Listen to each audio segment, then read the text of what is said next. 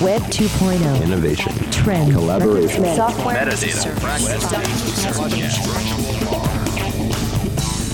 Got the world turning as fast as it can? Hear how technology can help, legally speaking, with two of the top legal technology experts, authors, and lawyers, Dennis Kennedy and Tom Mighell.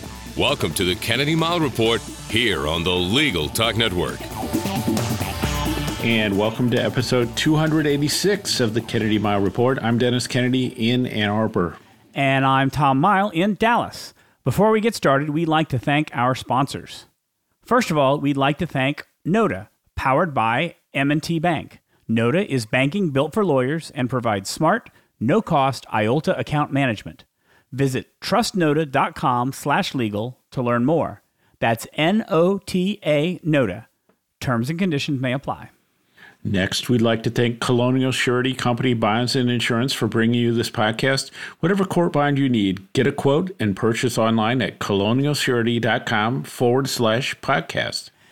And we'd like to thank ServeNow, a nationwide network of trusted, pre screened process servers. Work with the most professional process servers who have experience with high volume serves, embrace technology, and understand the litigation process. Visit servenow.com to learn more. And with so many new podcasts announcing their very first podcast these days, we occasionally like to mention that at 15 years and counting, this is the longest continuously running legal tech podcast out there. In our last episode, we looked at the many new options for alternative legal careers and reflected on our own career paths. If you aren't sure what you want, or if you even still want to, to be a, a traditional lawyer, there are plenty of ideas for you in that show. In this episode, we wanted to discuss a conversation started by our friend Kevin O'Keefe about law review articles versus blogs and explore the current state of legal publishing options. There are definitely more than two. Tom, what's all on our agenda for this episode? Well, Dennis, in this edition of the Kennedy Mighell Report, we will indeed be talking about the current state of legal publishing opportunities in the broadest sense of the term. In our second segment, we're going to do another round of our new Hot or Not segment. And as usual, we'll finish up with our parting shots, that one tip, website, or observation that you can start to use the second that this podcast is over. But first up, uh, the current state of legal lawyer publishing. Not sure how we want to call it, how we want to frame that. Our friend Kevin O'Keefe uh, raised the question recently about whether blogs or law journals are the best place to publish legal commentary. Um, as we will get into more in just a minute, I'm not sure that's the right question to be asking, but we still thought that it would give us an opportunity to open up on the topic and discuss what we think might be, you know, kind of an update on what might be the best ways lawyers can publish content today. Dennis, when it comes back to that original question, are you in the blog camp or are you in the law journal camp? Well, I think everybody probably knows my answer on that one, but but I agree with you, Tom. The question is is not really that simple, and I think that to me, when you look at, at law journals or law reviews and any kind of print publication, you kind of uh, it comes down to what are you trying to accomplish, and and uh, who do you want to, to, read what you've written, and and do you want to ensure that anybody reads what you've written, or what you're whether there's another purpose that's that's more important than than readership. So if you gave me the two choices, you know, for however many years 17 18 years my answer would have been blog um, and and still is. Uh, but I, I agree with you tom. I don't think it's uh, the question is quite so simple so I want to get this out of the way to start with because I don't think this is really the issue that we want to be talking about on this episode. But Kevin wrote a blog post. We'll put a link to the blog post in there. In it, he quotes a New York Times article that I think makes a good argument that law reviews are broken that they that the model that what they're doing there uh, you know they, they quote a bunch of judges saying we never look at law reviews and we never cite them as authority for anything. So what's the point of having them? And i think that, that they, they complain that the same reason why we don't want the new england journal of medicine edited by medical students law reviews the argument goes should not be edited by law students. It's a it's a it, it's the similar thing. But I think that's a very different point from saying that blogs are a better place to publish legal commentary because law review is not just legal commentary. Law, law review is often legal scholarship, like the New England Journal of Medicine. It's new thinking on legal issues. It's not just law students submitting things, it's professors, it's lawyers submitting things, but it is one of the places where legal scholarship has an opportunity to to be published. And if not law review or a law journal, where do you publish legal scholarship? Medical research isn't published on Dr. Jim's blog. I mean, that's not that's not how that works. I don't disagree that law review is broken and and we can have a whole discussion about that some other time, but I don't think that's really the point here. I don't I think you you have to fix law reviews with line screening, with peer review, with experienced attorney editors.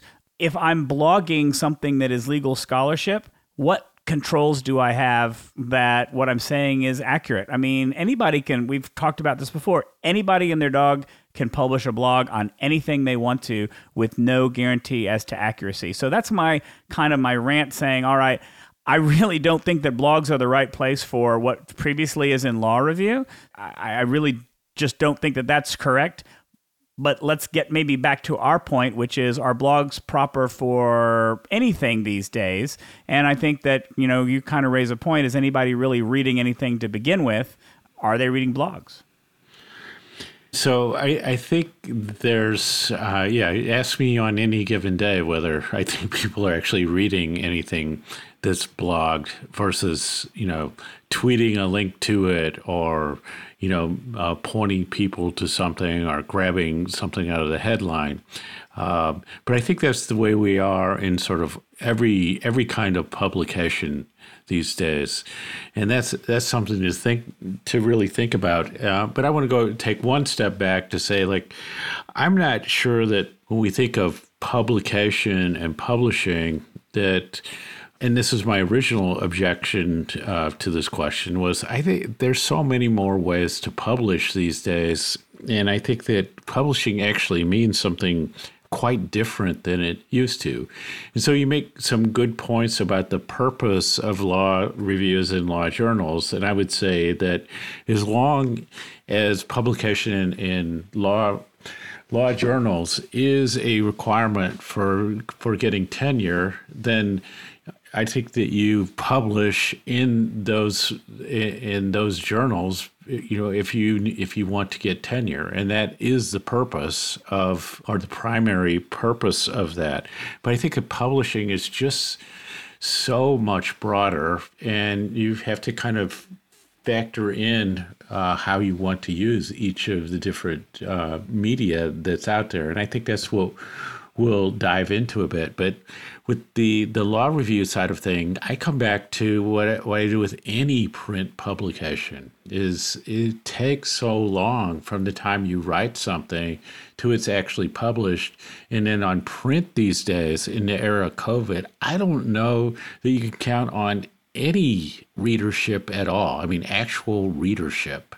Because if something comes to you in the mail, I think it's pretty unusual that people are actually reading magazines that are in print or other things like that. And there is this big delay. So every time I write something for print, uh, which is very rare these days, my concern is that what I what I wrote that's kind of original and you know covering something current by the time you know months later it actually appears in print somebody else has already written about it or it's out of date or or whatever uh, um, and and that's that's why I start to think like, well, there are these different modes of publications, and we'll talk a bit about timeliness, but that sort of from the time that you actually finish something to the time point people can read it, that is a big factor for me. Well, but so let's be fair. I mean, most law journals are online these days. They're not all print publications. So they have the ability or the capacity to be published immediately. Um, eh, whatever happens to the paper thing, I, I, to the paper version of it. I mean, my thinking on this is whatever gets published in a law review or a law journal is something that people are going to want to read for reference. I am a lawyer and I am getting ready to talk about. Um, I am I am defending a qui tam case and I want to see the latest thinking about what's what they're talking about. There might be a law review article that covers a new theory on qui tam. And here's the problem with having it on a blog versus having it in a law journal. And, and, and, I, and I recognize that we may not have what I'm about to describe fully, but this would be my best of all possible worlds. I'd want to be able to go out there and search a centralized area where I could search for law review articles. You know, if I'm doing that on Lexis or Westlaw, I want to be able to search for law review. But if, say, you know, Jim, the qui tam lawyer, wrote a blog post that has all the stuff about it. How am I going to find that? Is it going to be Google? Do I just go out on Google and pray that Jim, the qui tam lawyer, has good search engine optimization and that I'm able to find his blog post? I'd rather go to a place where I know here is where the corpus of information is that I need to find and search that rather than search something else. So that's the benefit to me of having it in a in a law journal. I would prefer it to be electronic. I totally agree. It's the same argument we've had this whole time about print publications. Takes forever to get books published, takes forever to get magazines published. Having it online is better. That may be one way to fix these things, but I still think having them in a in a centralized place is better than have them decentralized on everybody's blog.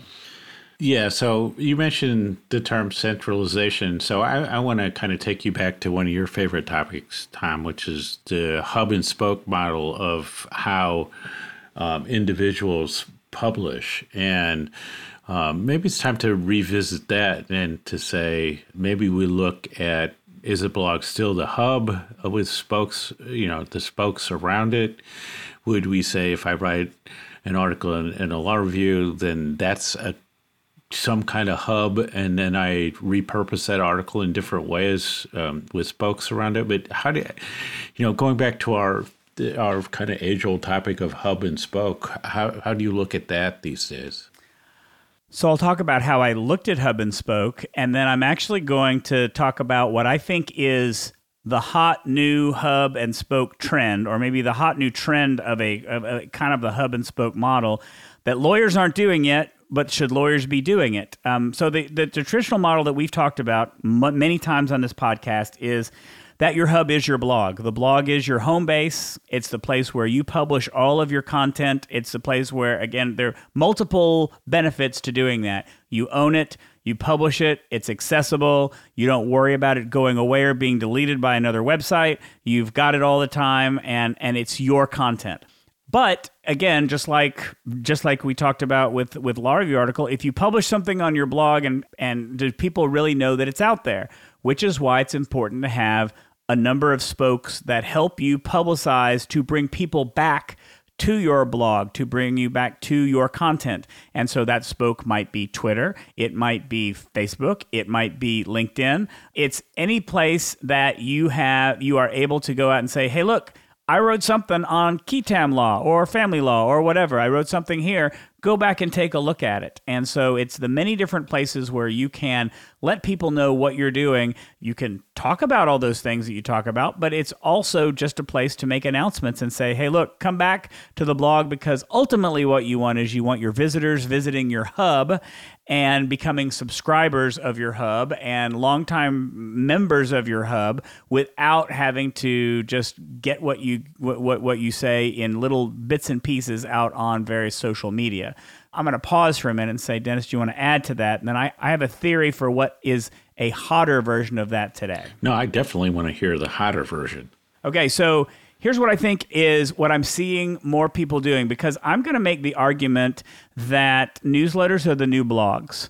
Um, that I'm going to say that so many people are moving now to newsletters, and if we use something like Substack as an example, Substack in form doesn't look any different from a blog for the most part. If I go if you go to my Substack page, which is my newsletter that I did and I admit I haven't done it in a while, but if you go to that page, it is in reverse chronological order and you can click on each one and you read what I had in that newsletter. And that is no different from reading a blog post. It is like a listing of blog posts that you can read right there. people are beginning to publish their content on a newsletter site like Substack. We're going to start to see that happen more in more different places as we're recording today. Twitter is starting to make some moves in that direction. Facebook wants to be all about that sort of thing. So we're seeing lots of, of areas for newsletters and other of those kinds of contact. But what I'm seeing people do is saying, subscribe to me, subscribe to my newsletter and and so this is where it's it's not free, but they're saying subscribe to my newsletter, and in addition, you get a link to my Discord channel. And so I've set up a Discord page where every week I have a conversation. Come join a conversation and talk to me. You know, if we're talking about audio is the new social, um, that Clubhouse and all these other sites are interesting, you know one of, one of my very favorite journalists on social media and and and the digital culture um, he has a newsletter, he has a Discord channel, and every week he has he had Mark Zuckerberg on two weeks ago. Um, he brings people in, he talks to them on his Discord channel, and anybody can join. If you're a member, can join in and listen and participate to that. So now it's interactive. Now it's not just you getting the information from Twitter and learning about the people that you're writing about. It's where people can interact with you, and this is where I see where it's going. Is saying I have one place where I'm publishing my content that could be a newsletter. Um, but I'm also offering another place where people can interact with me, and that tends to be something like Voice. That could be Clubhouse. It could be it could be Discord. Um, I'm very intrigued by this because I'm seeing now all the journalists who started their own newsletters. They all have their own Discord channels, and they're getting great people on to listen to it. I'm, I'm I'm almost wanting to subscribe to a bunch of them just so I can go and listen to what's going on um, on these pages. But I am very intrigued by this model, and I'm interested to see how well it survives. Yeah, and I think we're going to circle back to this, but I think that there is the there's no one hub that works best for everybody. And I think people are kind of revisiting that. And that's what I invite people to do as they, you know, as they listen to some of the discussion here. I have this notion called uh, hashtag blog first, uh, where I feel that if I'm doing uh, what I would traditionally done as an article, I would put it on my on my blog first, um, and push it out to that audience, and then what I would call the spokes around that. So I publicize it social media and do other things like that. And then my idea is if somebody wants to actually publish it in a print or you know online publication, then they can reach out to me and we'll we'll figure out a deal uh, to to how they can do that, and that gives me control. And you can go back to uh, you know my blog post actually about blog first, but a lot of it had to deal with I had all this content in what I thought were you know publications that were going to be around for a long time and do a good job, and all the links were broken. Uh, and you know that was unacceptable to me. And I'm like, well, I just need to ha- to know that there is a version of my articles in one place. And for me, the blog is okay, but but I think that I look at other places where I would say maybe the hub is something else, and maybe it's where I figure out that I have the most audience or I, you know, the most important of my audience, and that's where I make sure that I do the focus and then kind of spiral out there today. So I guess Tom, when when we publish these day, today and think about it, how do we make the calculation these days on you know what medium we're going to use or what combination of, of media we want to use? Well, I think there's a bunch of different factors that go into that. I mean, I think that the first thing is going to be how comfortable you are with the medium. It's, you know, if I'm using the example that I have just used now, um, do you like working in the blog medium? Is it, is, are you comfortable making blog posts? Um, is it easier for you to write a newsletter and, in Word and upload it into a newsletter uh, thing? So you're going to have to, it's going to depend on how comfortable you are with what you're working in because I would say, it's good to have a stretch on technology, but don't kill yourself if it's going to prevent you from contributing. I think that the other factors are going to be who do you want to reach out to and do any of these different platforms have better odds of getting to the audiences that you want to reach. And so I think you're going to have to think about that as well to figure out who which, which what is what is the, the, the, best place for you and your content to be. Um, those are kind of the two major things that I think about. Let me think some more about that. But Dennis, what are you thinking in terms of the medium? Yeah, I, I always think of like what's the target audience and and then what's the most effective medium to reach that. And give that a lot of thought. And then sometimes you say, there may not be one medium, so I may have to do this in a number of ways. I really focus on timeliness. And, you know, Tom and I, we sometimes joke about, uh, people who post things where they say exclusive in all all caps you know to and if you're writing something then it's not going to be uh, published for a couple months you can't you can't kind of say exclusive, whereas if you're doing a blog post or a tweet or something, you can do that. So, for example, I could say, right now, I can say exclusive. Dennis has no idea what qui tam means, you know, and it, it has, you know, it has that uh, that immediacy, and then then I think it does come down to, you know, like what is your goal? Like what what do I want to accomplish with this? Which is partially audience, but kind of what what do I hope to accomplish? So like I said, if your if your goal is tenure, then then you're going to do a law review. If you're saying like I want to influence people, then you would say, hmm, I might blog it. I might turn it into a video. I might do a, a an op-ed in a, a, newspaper or some other you know thing where I get an, an audience. I might cut a video. I might uh, do a podcast. I might try to get interviewed about my article on somebody else's podcast. And so you look at that, and then then I also say that you need to figure out like where are the paywalls and what other barriers are there to to people reading it. Because if somebody has to subscribe to a site or pay something your readership is going to drop because most people won't go through the hoops the hoops on that I will disagree to an extent with that because there are, I think that there are some paywalls that people will not pay for, but there are, um, you know, I'll just use Substack as an example. I think Substack makes it so simple to subscribe to a newsletter that it's very easy. And and um, what's what's nice about Substack is if you get a link, let's say to an art to a newsletter or an article on Substack that you want to read, um, it'll actually let you go and read that article. It's not going to prevent you and say, oh, it's behind a paywall. I think in most cases. I could be wrong about that, but usually you can, uh, with Substack, it gives you the ability to say, show me the content before I decide whether to subscribe, which is personally how I prefer to handle that.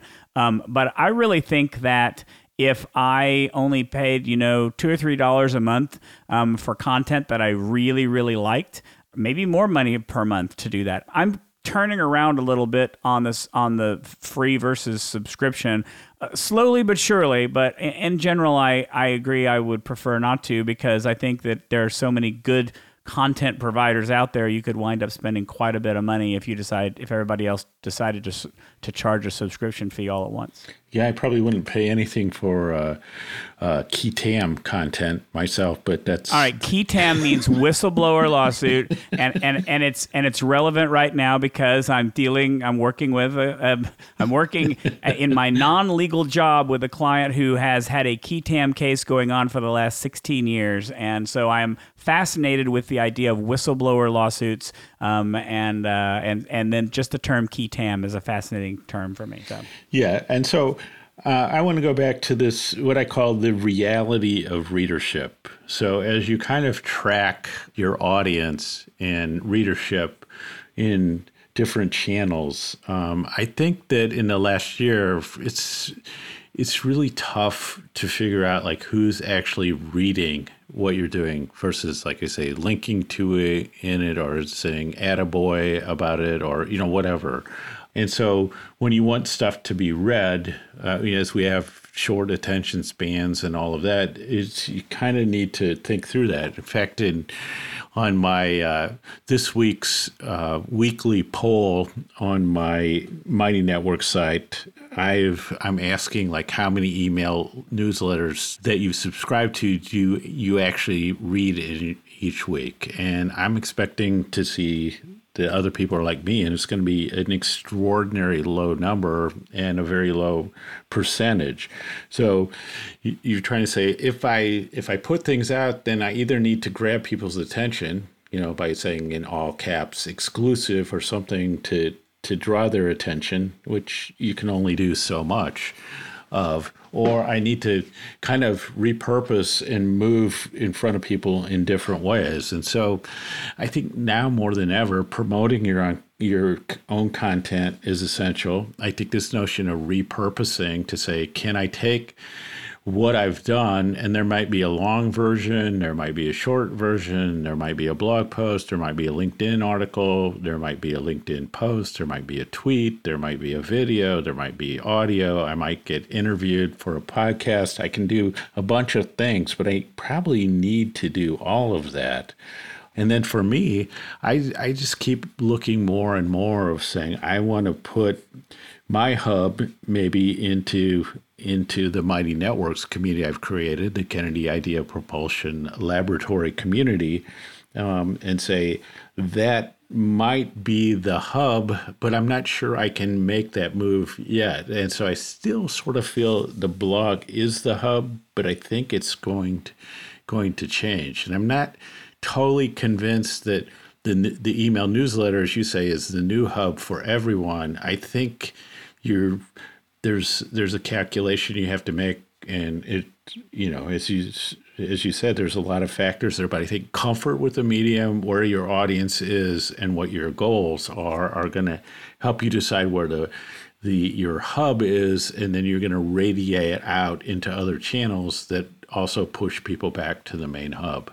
I only want to come back and say very quickly that I need to go and answer your survey on your Mighty Network so that I can say that I read every single newsletter that I receive because the deal should be you should only subscribe to newsletters that you are excited and interested to read. And if you find you're not reading it, either because of time or whatever reason you're not reading it, unsubscribe to that newsletter. Just let it go. Just I read every newsletter that I get, even though sometimes it takes me a while. Sometimes I skim them just to see what's in them. I read them all. Anyway, that said, I think it's time to wrap up this topic. I feel like we've been talking about blogs for so long, and I think that blogs still have value. But I really think that with you know things like mighty networks and communities coming up and and the newsletter coming back into prominence and tools like with audio uh, where you can have conversations i think that it is a great time to reevaluate what your content strategy needs to be and how you want to publish yourself to the audience that you want to reach. And I, I just think it's an exciting time to start thinking about that um, because we're, we, there are so many different options out there and so many different variables um, to be successful. Right. And it could be that. Uh, you know, your YouTube channel and video is going to be a much better central place for you, that hub, than a blog would ever ever be. And it's just comfort with you know, blogs work for people who are writers, um, and I think people sometimes forget that. Uh, but I, yeah, I just think there's so many opportunities now, and so many many ways to get them to to interact with each other and to really reach the audiences that you want. I mean, it's difficult because of COVID and people's attention spans, but there are more options than ever. All right. Before we move on to our next segment, let's take a quick break for a message from our sponsors. Wish you could get a quote and purchase an appeal, trustee, estate, or any other court or fiduciary bond quickly online? Colonial Surety Company has every bond you need and is a direct insurer that's U.S. Treasury listed, licensed in all 50 states and territories, and rated A Excellent by AM Best, so you can be confident it's a trusted resource. Get started at colonialsurety.com forward slash podcast. You went to law school to be a lawyer, not an accountant. Take advantage of Nota, a no cost IOLTA management tool that helps solo and small law firms track client funds down to the penny. Enjoy peace of mind with one click reconciliation, automated transaction alerts, and real time bank data. Visit trustnota.com slash legal to learn more. Terms and conditions may apply. Looking for a process server you can trust? ServeNow.com is a nationwide network of local, pre screened process servers. ServeNow works with the most professional process servers in the industry, connecting your firm with process servers who embrace technology, have experience with high volume serves, and understand the litigation process and rules of properly effectuating service. Find a pre screened process server today. Visit www.servenow.com. And now let's get back to the Kennedy Mighell Report. I'm Tom Mighell. And I'm Dennis Kennedy. It's time for a new segment we call Hot or Not. We pick something people are talking about and argue whether we think it is hot or not. We might agree, but odds are that we won't. And we want your feedback on the segment. Let's get started. Tom, forcing lawyers and staff back into the office this summer okay now you just added this summer to the script and it wasn't there before. So that that changes my answer somewhat. You used the loaded word forcing.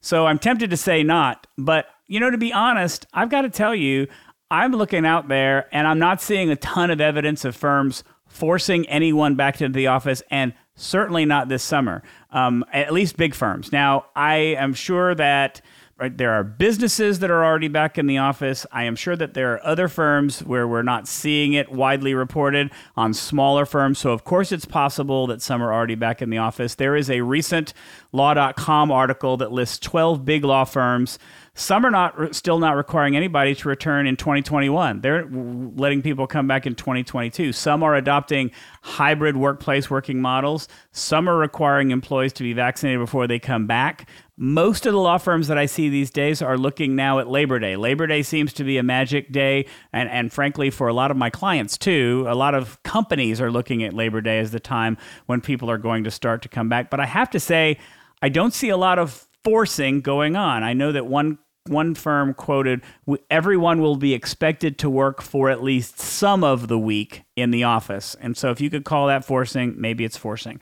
I'm sure there's a lot of law firms out there that aren't big enough that are doing this to cover, but I don't know. The bigger firms seem to be thoughtful about going back, and you may have some examples differently, but I would really like for law firms, to the extent that they're not doing this, to start looking at companies outside of the law for inspiration. And there was a recent article that I'm going to put in the show notes from Google. Now, Google is should not be the example for everyone. They have bajillions of dollars to do whatever they want to do. So, but I, I what I love is uh, they can afford ton of experiments, and they're doing a ton of experiments on how to come back to work. But what they're doing is they're looking at three trends that really apply to all companies. Doesn't matter if you're a rich company, a poor company, a big company, a small company, a law firm.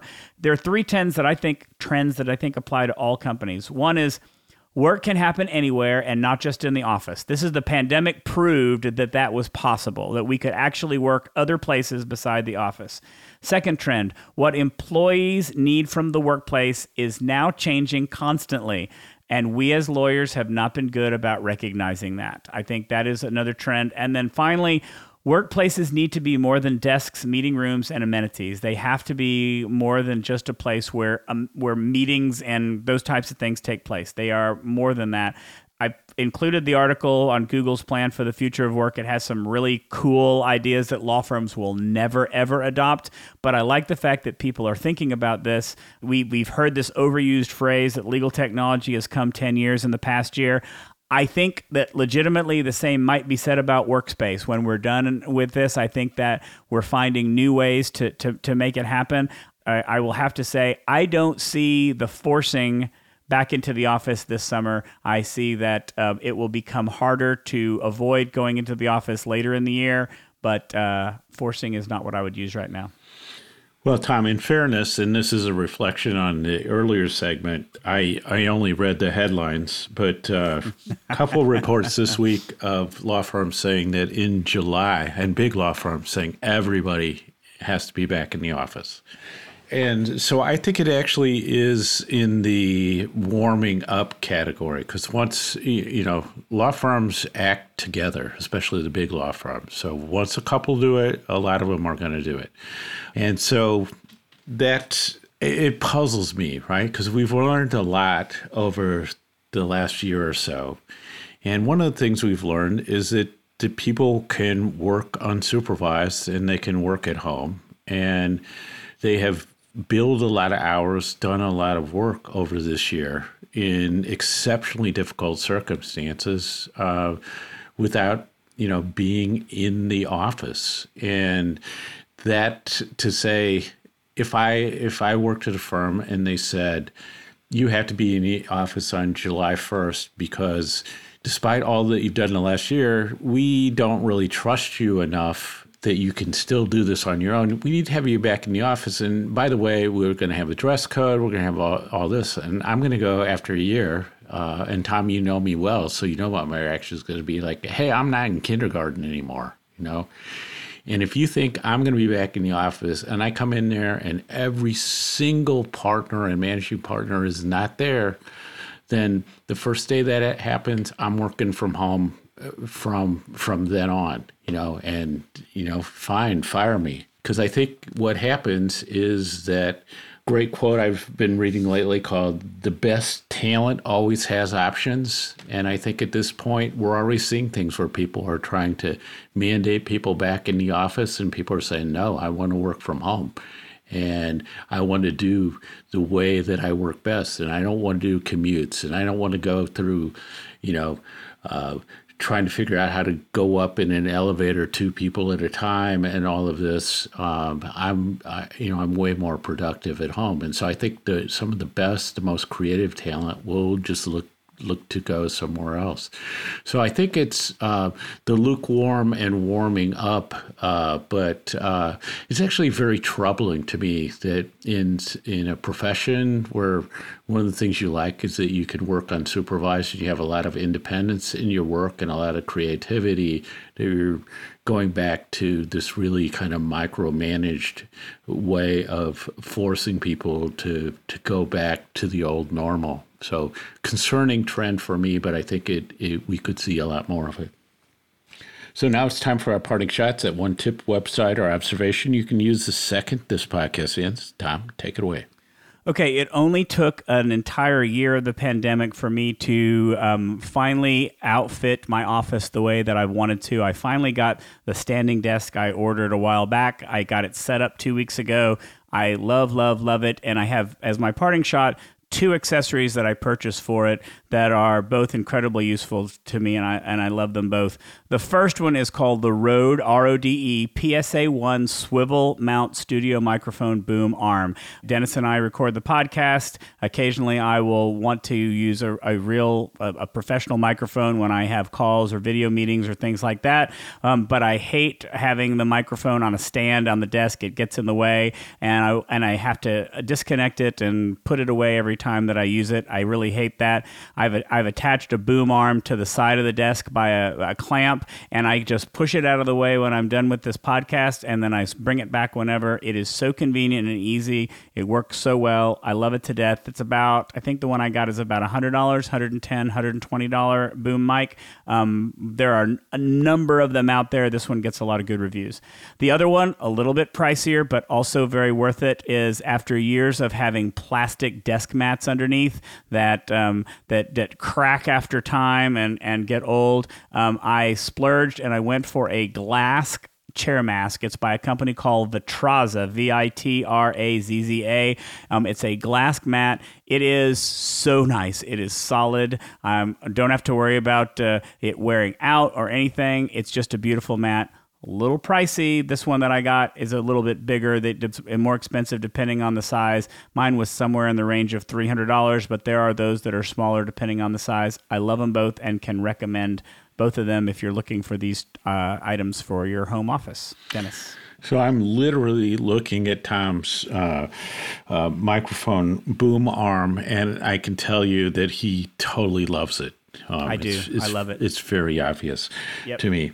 So, one of the projects I'm doing is, is something called Exponential Legal, which is an online course um, about productizing legal services, and it's uh, www.exponential.legal.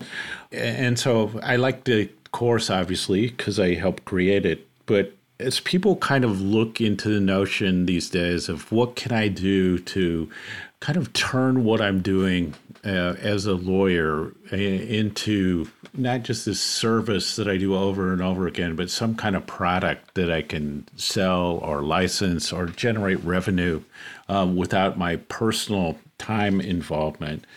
Um, I saw this thing from uh, Afterpattern, uh, which is one of the tools that you might use actually to create uh, productized service. It's called The Ultimate Guide How to Build Legal Products. And I think it's a great intro and overview to some of the types of products and then also some of the tools that you, you might use to create those products.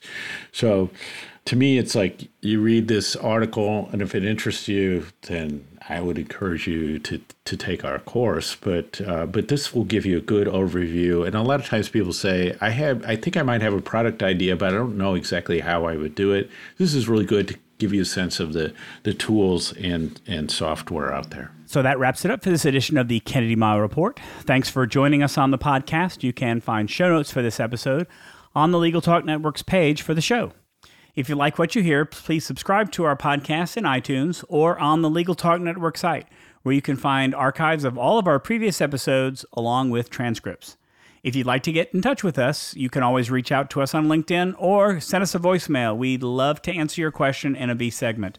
That number is 720 441 6820. So until the next podcast, I'm Tom Mighell. And I'm Dennis Kennedy, and you've been listening to the Kennedy Mighell Report, a podcast on legal technology with an internet focus. If you like what you heard today, please rate us in Apple Podcasts, and we'll see you next time for another episode of the Kennedy Mighell Report on the Legal Talk Network. Thanks for listening to the Kennedy Mighell Report. Check out Dennis and Tom's book, The Lawyer's Guide to Collaboration Tools and Technologies Smart Ways to Work Together, from ABA Books or Amazon. And join us every other week for another edition of the Kennedy Mighell Report only on the Legal Talk Network.